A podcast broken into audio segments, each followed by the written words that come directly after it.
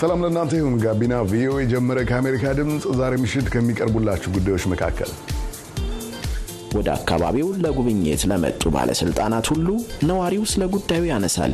የቀረበት ጊዜ የለም። ለምን አይለማልንም? እምቅ የተፈጥሮ ጸጋ ካላቸው የኢትዮጵያ ስፍራዎች መካከል አንዱ በኦሮሚያ ክልል የሚገኘው የኢሉባቦር ዞን ነው። ይሁንና የአስፈላጊ አገልግሎቶች ስምሪት አናሳ በመሆኑ ወጣቶችን ጨምሮ በርካቶች ለተለያዩ ተግዳሮቶች ተጋልጠዋል። ከተወሰኑት ጋር ያደረግነው ቆይታ በምሽቱ ይደመጣል። ሌሎች ጉዳዮችም የተካተቱበትን መሰናደው ሀብታሙ ስዩም እመራለሁ። የዛሬ አቀናባሪያችን ደግሞ ብርሃን ኃይሉ ናት። አብራችሁን አምሹ። ወደ ቀዳሚ መሰናዶ እንሻገር።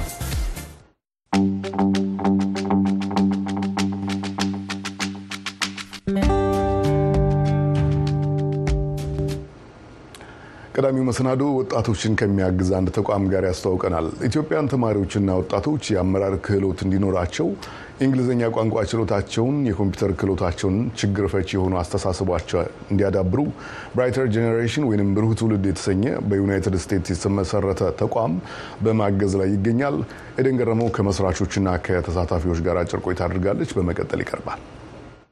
በጎርጎሮሳውያኑ 2022 የመጀመሪያው የማህበረሰብ ልማትና የአመራር ክህሎት ስልጠና በብሩህ ትውልድ ተቋም አማካኝነት በተለያዩ የኢትዮጵያ ክልሎች ላሉ አዳጊ የሁለተኛ ደረጃ ተማሪዎች በድረገጽ እንዲሁም በአካል መሰጠት ጀመረ። ብሩህ ትውልድ በናሳ የህዋ ሳይንቲስት በሆኑት በዶክተር ብርሃኑ ቡልቻና በባለቤታቸው የስነ ህይወት ኬሚስትሪ ሳይንቲስት ዶክተር ጸጋ ሰለሞን የተጸነሰ ተቋም ነው። ሀገር በተለያየ ሀገር ውስጥ ያለ ዳያስፖራ እንዳልሽው ሀገሬን መርዳት የሚል ህልም አለው። እና እኛ ምንድን የተያየን እነዚህ ብዙ ሰዎች አሉ ከኛ ውጭ አገራቸው መርዳት የሚፈልጉ እና ያንን ስኬታማ ለማድረግ platform መፍጠር አለብን፣ መንገድ መፍጠር አለብን።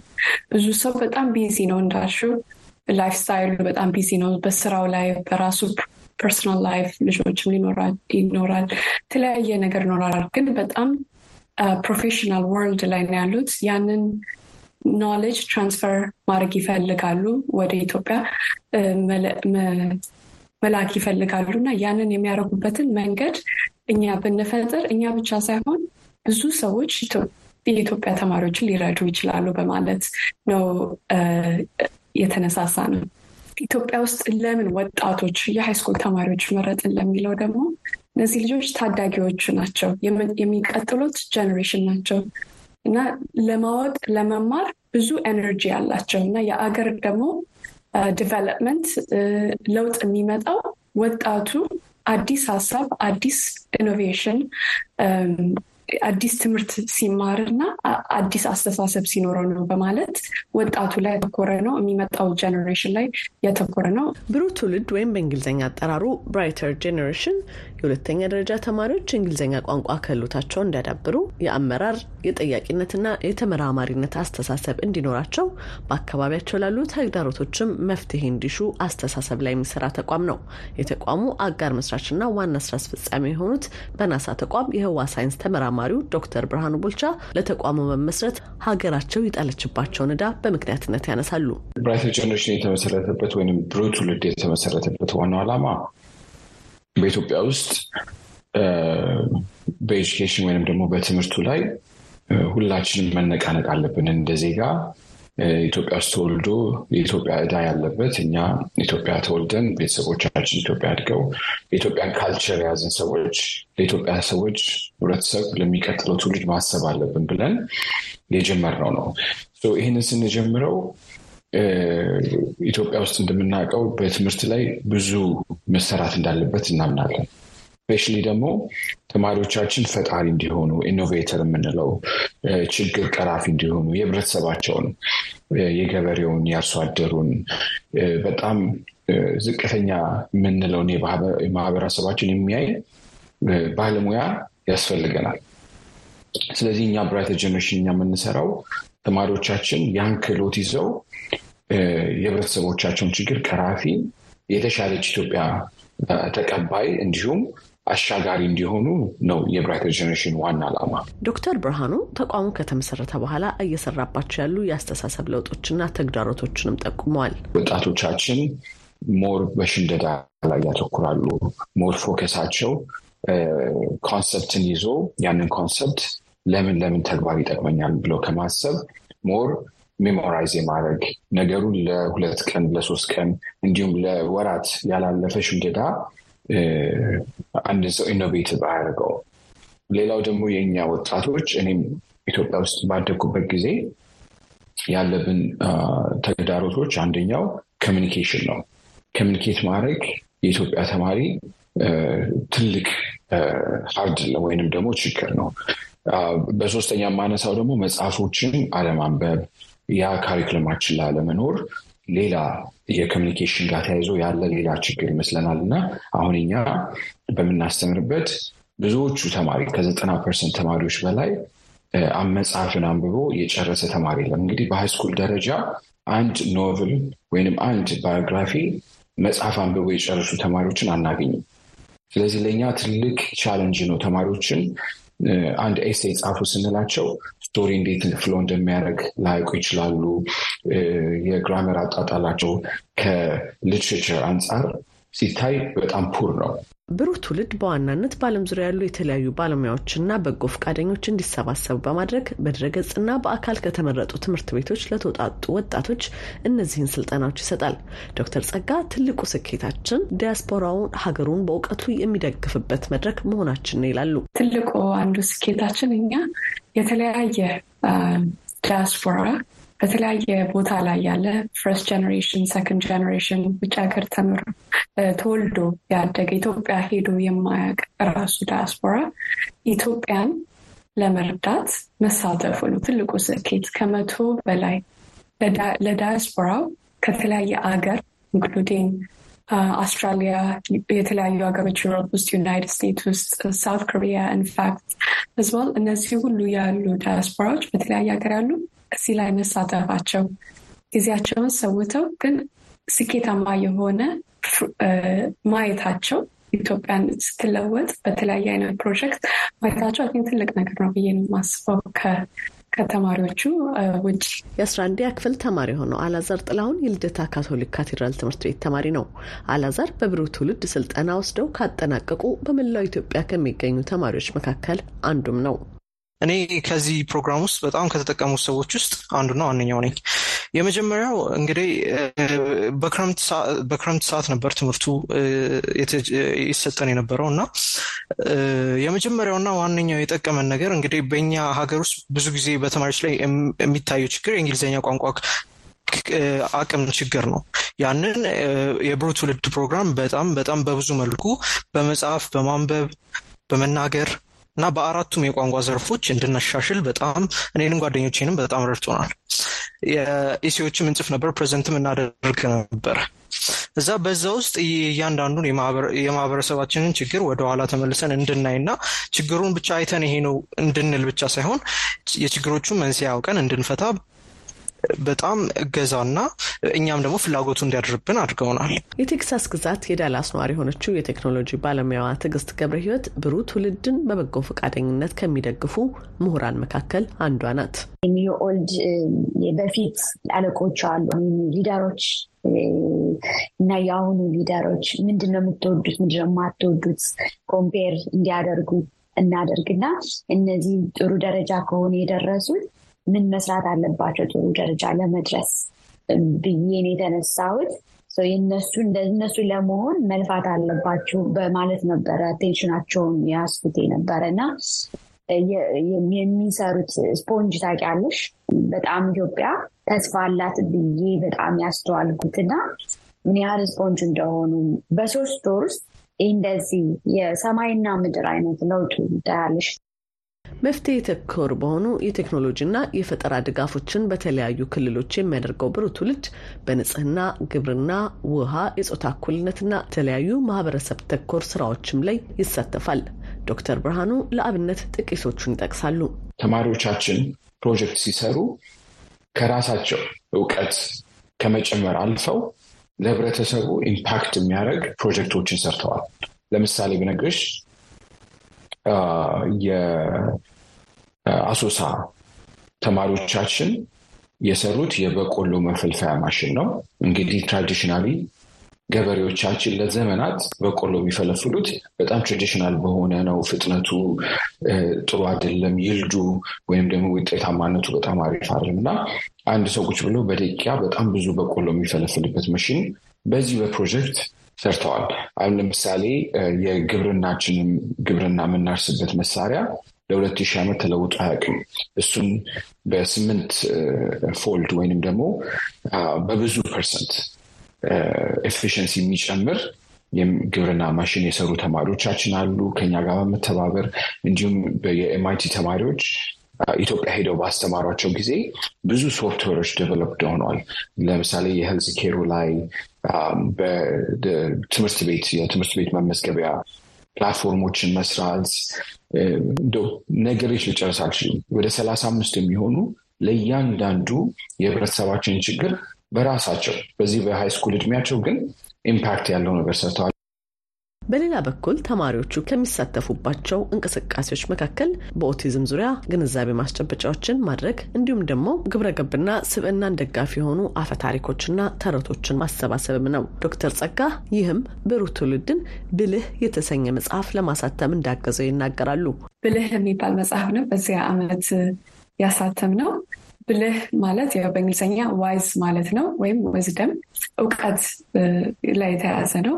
እናም ብዙ ታሪኮች አሉ በሀገራችን ላይ ያሉ ግን ያልተጻፉ በንግግር የምናውቃቸው አንዳንዶቹ እንደተረት ናቸው እና በምንድን ነው ማድረግ የፈለግነው እኛ በ Brighter Generation ተማሪዎቻችን እነዚህ ከቤተሰብ የሚመጡ ከአያት ወይ ከእናት ከአባት በልጅነት የሚመጡ ታሪክ ግን ታሪኮች ግን በጣም ትልቅ ትምህርት ያላቸው ስለ morality፣ ስለ ተግባር፣ ስለ ብዙ ነገር morality ያላቸው ታሪኮች እንዲጻፉ በማለት እንደውም የ class activity ነበረ። ማለትም የአንዱ homework አንዱ ሳምንት በዚህ ላይ ነው የታለፈው እና እነዛን ታሪኮች ጽፈው እነዚህ ተማሪዎች ወደ እኛ አምጥተው ከዛ ደግሞ እኛም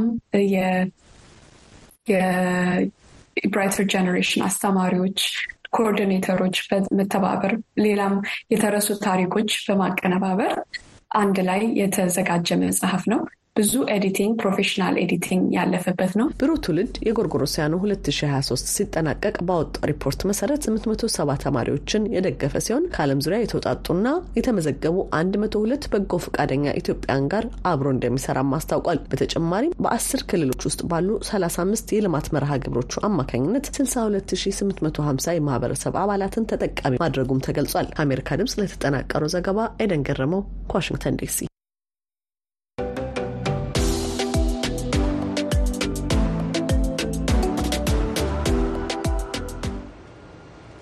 ኤደን አመሰግናለሁ። ጋቢና ቪኦኤ ይቀጥላል። ከአሜሪካ ድምፅ ዋሽንግተን ዲሲ ብሔራዊውን የህንፃ ቤተ መዘክር ወደ ህጻናት የሥነ ጽሑፍ አስደማሚ ምድርነት ቀይራለች። ስፍራው መጽሐፍትን በመጠቀም ህጻናት ወደ ስነ ጽሑፍ ምህንድስናና ንድፈ ዓለም መሳጭ ጉዞ እንዲያደርጉ ያግዛል። የማክሲም አዳምሰን ዘገባ እንደሚከተለው አቀናብረነዋል። ባለፉት 200 ዓመታት የተጻፉ ከ28 ሀገራት የተሰባሰቡ ከ150 በላይ መጽሐፍትን ለእይታ ያቀረበው አዲሱ አውደ ርዕይ ታሪኮችን መገንባት የሚል መጠሪያ አለው። በብሔራዊው የሥነ ሕንፃ ሙዚየም የቀረበው አውደ ርዕይ ተቋሙ ካሰናዳቸው ሁሉ በእጅጉ የላቀ ግብ ያነገበና ለአስርተ ዓመታት የሚቆይ እንደሆነ ተነግሯል። አሌን ፉክስ የብሔራዊው ስነ ሕንፃ ሙዚየም ኃላፊ ናቸው። ተልእኳችን ስለነደፍነውና ስለገነባነው ዓለም የማወቅ ጉጉትን ማቀጣጠል ነው። ይህንውን ለማድረግ በህፃናት መጽሐፍት መነጽር አሻግሮ ከማየት የሚበልጥ አስደሳች፣ አስደማሚ እንዲሁም ትክክለኛ መንገድን ማሰብ አልችልም። ዘመን የማይሽራቸው ዊኒ ዘ ፑና አሊስ ኢን ወንደርላንድ የመሰሉ መጽሐፍት ሃሪ ፖተርና ጁማንጂን ከመሰሉ ዘመናዊ የሕፃናት መጽሐፍት ጋር ተዳብለው በመሳጭ መልክዓ ምድራዊ ባለሶስት አንጻር ምስል፣ ተንቀሳቃሽ ምስልና ልዩ የድምፅ ግብዓት ታጅበው አዲስ ሕይወት ተዘርቶባቸዋል። አውደ ርዕዩ መጽሐፍት ማህበረሰባዊ ተረኮችን እንዴት መቀየር እንደሚችሉም ያሳያል። ሊዮናርድ ማርከስ በሙዚየም ውስጥ አስጎብኝ ናቸው። በ1940ዎቹ በስዊድን የተጻፈውን ፒፒ ሎንግስቶኪንግ የተሰኘ መጽሐፍ ብንመለከት ገጸ ባህሪዋ ራሷን በራሷ አስተዳዳሪ ናት። ይህ በዚህ ዓለም ሕፃናት እንዲኖሩ ከሚፈቀድላቸው መንገድ የተቃረነ ነው። ሊዮናርድ ማርከስ የሕፃናት መጽሐፍት ሊቅና የአውደ ርዕዩ አስጎብኚ ናቸው። በአውደ ርዕዩ ላይ የቀረቡትን መጽሐፍት መረጣ የከወኑትም እሳቸው ነበሩ።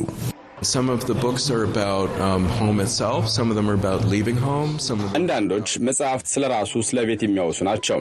አንዳንዶቹ ከቤት ስለ መራቅ፣ አንዳንዶች ደግሞ ስለ ቤት አልባነትና የህይወት እውነቶች ስለ መቋቋም የሚያስተምሩ ናቸው። አንዳንዶቹ እንደ ስደተኝነት ያሉ በግዳጅ ከመኖሪያ መገፋትን ያነሳሉ። በርካታ የሕፃናት መጽሐፍት ሕፃናት የበላይ የሆኑባቸው ድንቅ ምናባዊ ዓለማትን ይስላሉ። የእይታ ለውጡና ግዝፈቱ ለጎብኚዎች ያልጠበቁት አቀራረብ ይሆንባቸዋል። ጌል ፕላይ የተሰኘው ማሳያ ክፍል ደግሞ ጎብኚዎች ትናንሽ የሆኑ እንዲመስላቸው ያደርጋል። ሕፃን ሆኖ የአዋቂዎችን ዓለም ማሰስ ላይ አጽንኦት ይሰጣል። ይህ በሕፃናት ስነ ጽሑፍ ውስጥ የተደጋገመ ውድ ነው። ካቲ ፍራንክል የሙዚየሙ ባልደረባ ናቸው። የሕፃናት መጽሐፍት መሰረት በዓለም ላይ የራስን ስፍራ ማግኘት እንዲሁም ስር መሰረትን ማወቅ እንደሆነ ተረድተናል። ይህ ትልቅ እይታ ነው።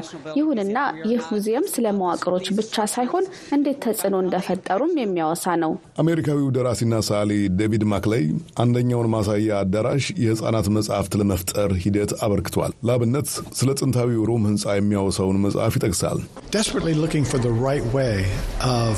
ከተማዋን ለመዘከር ትክክለኛውን መንገድ በእጅጉ ስፈልግ ነበር።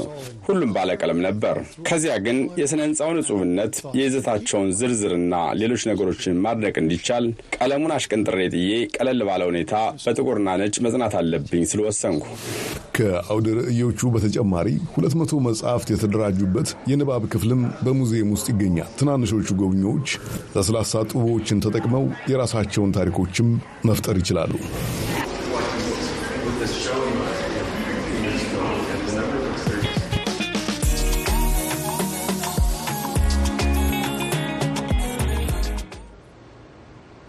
ከአሜሪካ ድምፅ ከሚተላለፈው ጋቢና ቪኦኤ ጋር ያላችሁ አድማጮቻችንና ተመልካቾቻችን። ወደ ቀጣዩ ዘገባ ስንሻገር በሰሜን ኢትዮጵያው ጦርነት ሰቆቃ ውስጥ ያለፉ ተማሪዎችን የስዕል አውደ የጎበኙ አዳጊዎች የጦርነት ቀዳሚ ተጎጂዎች ሕጻናት እንደሆኑ ጠቅሰው ግጭቶች ሁሉ በሰላማዊ መንገድ እንዲፈቱ ጠይቀዋል። ለአንድ ሳምንት በቆየው አውደ በጦርነቱ የስነ ልቦና ጉዳት ያስተናገዱ የትግራይ የአማራና የአፋር ክልል የአንደኛ ደረጃ ተማሪዎች ስራዎቻቸውን ያቀረቡበትና በአሜሪካ ዓለም አቀፍ የልማት ተራድኦ ዩኤስኤአይዲ የተዘጋጀ ነው። አስቴር ምስጋናው አውደ ትቃኘዋለች። ባለፈው ሳምንት ማክሰኞ ጥር 14 ቀን 2016 ዓ ም በአዲስ አበባ ከተማ በተከፈተው አውደ ርዕይ የቀረቡ ስዕላት የሰሜን ኢትዮጵያው ጦርነት በተካሄደባቸው የትግራይ የአማራና የአፋር ክልሎች የስነ ልቦና ጉዳት ደርሶባቸው የነበሩ የአራተኛና አምስተኛ ክፍል ተማሪዎች እንደሆኑ ሁነቱን ያዘጋጀው የአሜሪካ ዓለም አቀፍ የልማት ተራድኦ ድርጅት ወይም USAID READ II ፕሮጀክት ለአሜሪካ ድምፅ አስታውቋል። በአውደ ርዕዩ 56 ስዕሎች ለእይታ እንደቀረቡ የጠቀሱት የፕሮጀክቱ ዳይሬክተር ዶክተር ጣሰው ወልዴ ለጦርነቱ የነበራቸውን ስሜት በስዕል እንዲገልጹ እድሉ ከተሰጣቸው 11 ሺህ ከሚደርሱ የትግራይ የአማራና የአፋር ክልሎች አዳጊ ተማሪዎች መካከል ሀሳባቸው ገዢ ሆኖ የተገኙ ስራዎች ናቸው ብለዋል። የሪድቱ ፕሮጀክት የተቀረጸው በጦርነት ምክንያት ከትምህርት ቤት ርቀው የቆዩ ተማሪዎች ወደ ትምህርት ገበታቸው ሲመለሱ የተረጋጋ ስብዕና እንዲኖራቸው በሚል እንደሆነ ዳይሬክተሩ ዶክተር ጣሰው ዘውዴ አስረድተዋል። ብዙዎቹ ተማሪዎች በጦርነቱ ጊዜ በጣም ከባድ መሳሪያዎች ድምፅን እየሰሙ ተረብሸው ነበር። የሞቱ ሰዎች አይተዋል። ጎረቤቶቻቸው ሲላቀሱ ሲረበሹ አይተዋል። አንዳንዶቹ ከቤተሰባቸው ወላጆቻቸውን፣ ወንድሞቻቸውን እና ዘመዶቻቸውን ያጠዋሉ። ስለዚህ ምንም እንኳን ወደ ትምህርት ቤት ቢመጡ የተረጋጋ አእምሮ አይደለም ይዘው የመጡት።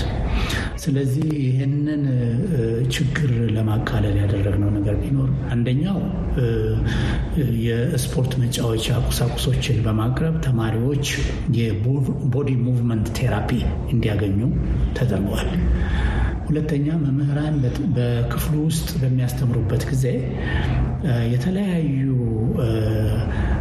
activity ዎችን በድራማ መልክ ሊሆን ይችላል፣ በሙዚቃ መልክ ሊሆን ይችላል፣ በተረት መልክ ሊሆን ይችላል። ያንን አይነት therapy እንዲጠቀሙ ለማድረግ ስልጠና ወስደዋል። አንዱ እንደ therapy እንዲጠቀሙበት ያደረገው እንግዲህ የ visual art therapy የሚባለው ነው። በስዕል በስዕል communicate በማድረግ ሀሳባቸውን፣ feeling ኣቸውን፣ emotion ኣቸውን በስዕል መልክ እንዲገልጹ ማድረግ ነው። የገጠር መንደሮች፣ አትሌቶች፣ የፈረሱ ትምህርት ቤቶች፣ ታላቁ የህዳሴ ግድብ የሰላም ምልክት የሆነችው ነጭ ርግብ፣ እናቶችና ህጻናት ሴቶች ከቀረቡ ስዕላት መካከል ጎልተው ታይተዋል። ሁሉም የህብረተሰብ ክፍሎች ወደ አውደ ርዕዩ ቢጋበዙም በተለይ በተመሳሳይ የእድሜ ክልል ያሉ የአንደኛ ደረጃ አዳጊ ተማሪዎች ዋና ታዳሚዎች እንደሆኑ ዶክተር ጣሰው ገልጸዋል። አብዛኛዎቹ ልጆች የኢትዮጵያዊነት መልእክት ያለውን እንትን ነው ስዕል ያደረጉት። በተለይ ከጦርነት ይልቅ ወደ ሰላም የሚሄደው መልእክት በሙሉ የነገውን ጥሩነት የነገውን እድገት የሚወክለው ሰላም መሆኑን ይገልጻል። ርዕዩ ላይ ያነጋገርናቸው ጎብኚዎች ተማሪዎቹ በለጋ ዕድሜያቸው የጦርነትን አስከፊነትና የሰላምን አስፈላጊነት ያንጸባረቁባቸው ስዕላት ናቸው ይላሉ። በአዲስ አበባ ከተማ ብሩህ ተስፋ አንደኛ ደረጃ ትምህርት ቤት እንደመጣች የምትናገረው የ15 ዓመቷ ህሊና ጥላሁን እኩዮቿ በስዕል ስሜታቸውን እንዲገልጹ የተመቻቸው እድል እንዳስደስታት ገልጻ ከስዕሎቹ ብዙ ትምህርት እንደወሰደች ትናገራለች። መጀመሪያ ልጆቹ በጣም እድሜያቸው ትንሽ ነው። የአራተኛና የአምስተኛ ክፍል ተማሪ ናቸው። ሁለተኛ ደግሞ መጀመሪያ ስዕሉን ሳይ የተረዳሁት ሀሳባችንን በስዕል ማንጸባረቅ እንደምንችል ነው ማለት ነው። ጦርነት መሀል ደግሞ ወላጆች ብቻ ሳይሆኑ ልጆችን ይጎዳሉ። አሁን ብዙ ስዕሎች አሉ እዚህ ጋር ሁሉም ስዕሎች እውነት ለመናገር ከሆነ ወደ ሰላም የሚወስዳቸውን መንገድ ነው የሚያሳይ። ይሄ ስዕሉ አንደኛ ነው ለእኔ ተመችቶኛል። ምክንያቱም አንደኛ ሀሳባቸውን ገልጸዋል። ሁለተኛ አይምሯቸው ውስጥ ይዘው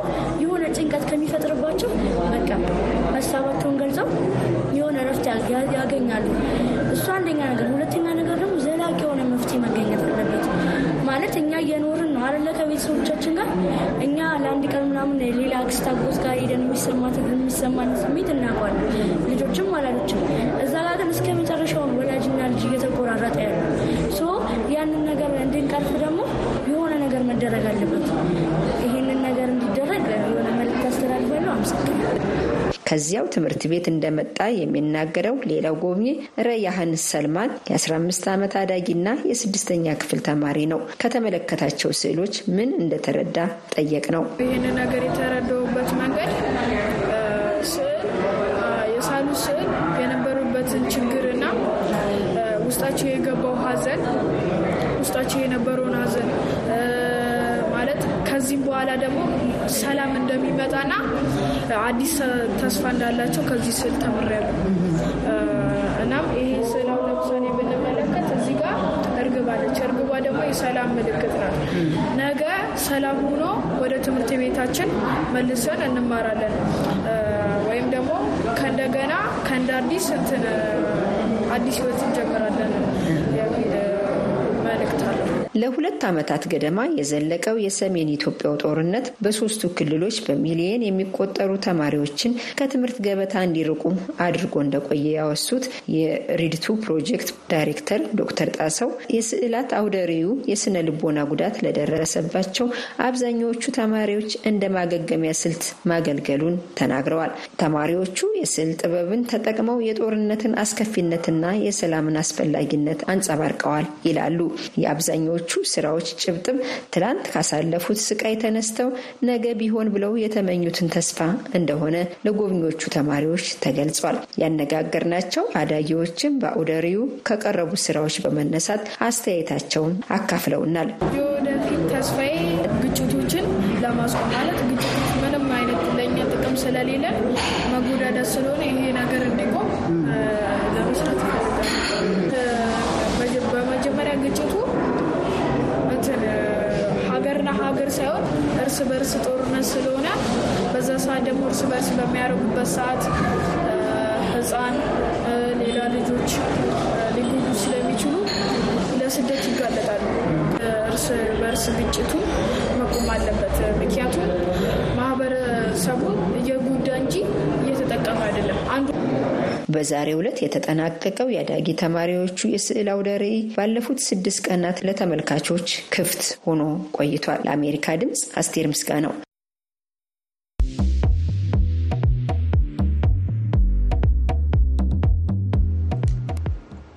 አስቴር እናመሰግናለን። ለምሽቱ ወደ ያዝንላችሁ የመጨረሻ ዘገባ ስንሻገር በርካታ የተፈጥሮ ስጦታ ካላቸው የኢትዮጵያ ስፍራዎች መካከል አንዱ በኦሮሚያ ክልል የሚገኘው የኢሉባቦር ዞን ነው። ይሁንና የአስፈላጊ አገልግሎቶች ስምሪት አናሳ በመሆኑ በአካባቢው የሚኖሩ ወጣቶችን ጨምሮ በርካቶች ለተለያዩ ተግዳሮቶች ተጋልጠዋል። ከሰሞኑ ወደ ስፍራው ያቀናው ገልሞ ዳዊት አጭር ዘገባ አሰናድተዋል። በኦሮሚያ ክልላዊ መንግስት የኢሉ አባቦር ዞን በለምለምነታቸው ከሚጠቀሱ የኢትዮጵያ አካባቢዎች አንዱ ነው። የገባ ወንዝ ሸለቆን የያዘው የያዩ ተፈጥሮ ደን፣ የሰሌ ኖኖ እንዲሁም የሶር ፏፏቴዎችን የያዘው ደን የዞኑ ሞገስ ናቸው። ይህ በኢሉ አባቦር ዞን በቾ ወረዳ የሚገኘው የሶር ፏፏቴ ነው። ወንዙ ከበቾ ወረዳ ሳይወጣ በአራት ቦታዎች ይህ መሰል ፏፏቴዎች አሉት።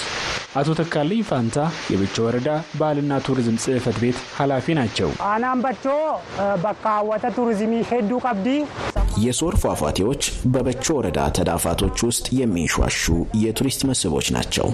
በቁጥር አራት ሲሆኑ በጥቂት ኪሎ ሜትሮች ርቀት መካከል የሚገማሸር ወንዝ ፈጥረው ሲፈሱ ኖረዋል። በሰግ እና ቱሉሱና ቀበሌ መካከል የቦጤ ወንዝና ሶር አንድ ላይ ተደምረው የሚፈጥሩት ሌላ ፏፏቴ አለ። በለሊሳም በሶር ወንዝ ላይ ያለ አራተኛ ፏፏቴ ነው።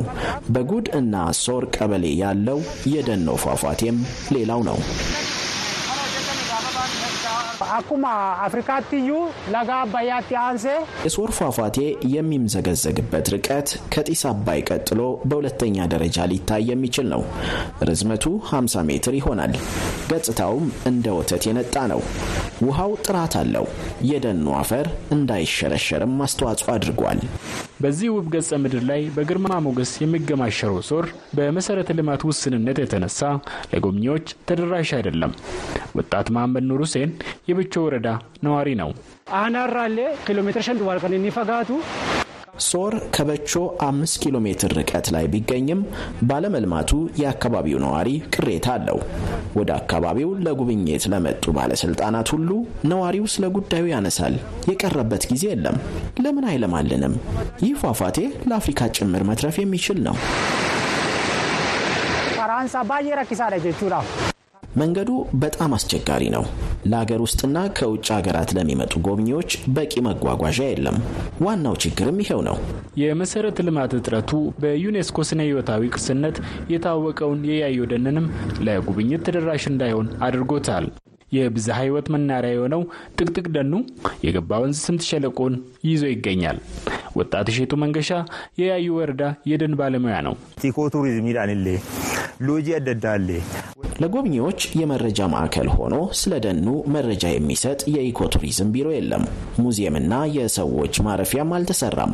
በደኑ ላይ ወደ 16 የዶክተሬትና 32 የሁለተኛ ዲግሪ ማሟያ ጥናቶች ተሰርተዋል። ዳሩ ግን ለወረዳው አስተዳደርም ሆነ ለአካባቢው ነዋሪ አንዳችም ነገር አልተደረገም። ነዋሪዎች ዞኑ ካለው የቱሪዝም ሀብት አኳያ አገሪቱንና ነዋሪውን ተጠቃሚ የሚያደርጉ ሁኔታዎች እንዲመቻቹላቸው ይጠይቃሉ። አቶ ወንድሙ ደበላ የኢሉ አባቦር ቱሪዝም ጽሕፈት ቤት ኃላፊ ናቸው። ዲባ ዲበት ከረ ነገኘት ረኮን እንጅሩ ገሩ ቡራሌ ሚሶማ ደበሙን በአካባቢያችን አንድም የሰላም ችግር የለም። የመሰረተ ልማት እጥረትና ለጎብኚዎች አገልግሎት የሚሰጡ ተቋማት አለመኖር ግን ከዘርፉ ሊገኝ የሚችለውን ገቢ አስቀርቷል። ይህ ለብዙዎች የሚተርፍ ሀብት ወደ ገንዘብ አለመመንዘሩ ትልቅ ኪሳራ ነው። በእርግጥ አሁን የግል ባለሀብቶች የአገልግሎት ክፍተቶችን ለመሙላት ፈቃደኝነት ፍጥነት እያሳዩ ናቸው። መንግስትም ትኩረት ሰጥቶ እየሰራ ይገኛል። በኢሉ አባቦር ዞን በቅርቡ ለተቋራጮች እየተሰጡ ያሉ መንገዶች ፕሮጀክቶች ጥቂት እንዳልሆኑ አቶ ወንድሙ ደብላ ጠቁመዋል። ስራቸውም ተጀምረዋል ካሏቸው የመንገድ ፕሮጀክቶች ከመቱ ጅማ፣ ከመቱ ወደ ወለጋ እንዲሁም ከጎሬ ማሻ የሚወስዱ መንገዶችን ጠቅሰዋል። ይህም ለእኛ መልካም እድል ነው ሲሉም የዞኑ ቱሪዝም ጽህፈት ቤት ኃላፊ ተስፋቸውን ገልጸዋል። ለአሜሪካ ድምፅ ገልሙ ዳዊት ከኢሉ አባቦር በቸ ወረዳ አብራችሁን ስላመሻችሁ በእጅጉ እናመሰግናለን። መልካም ምሽት ይሁንላችሁ።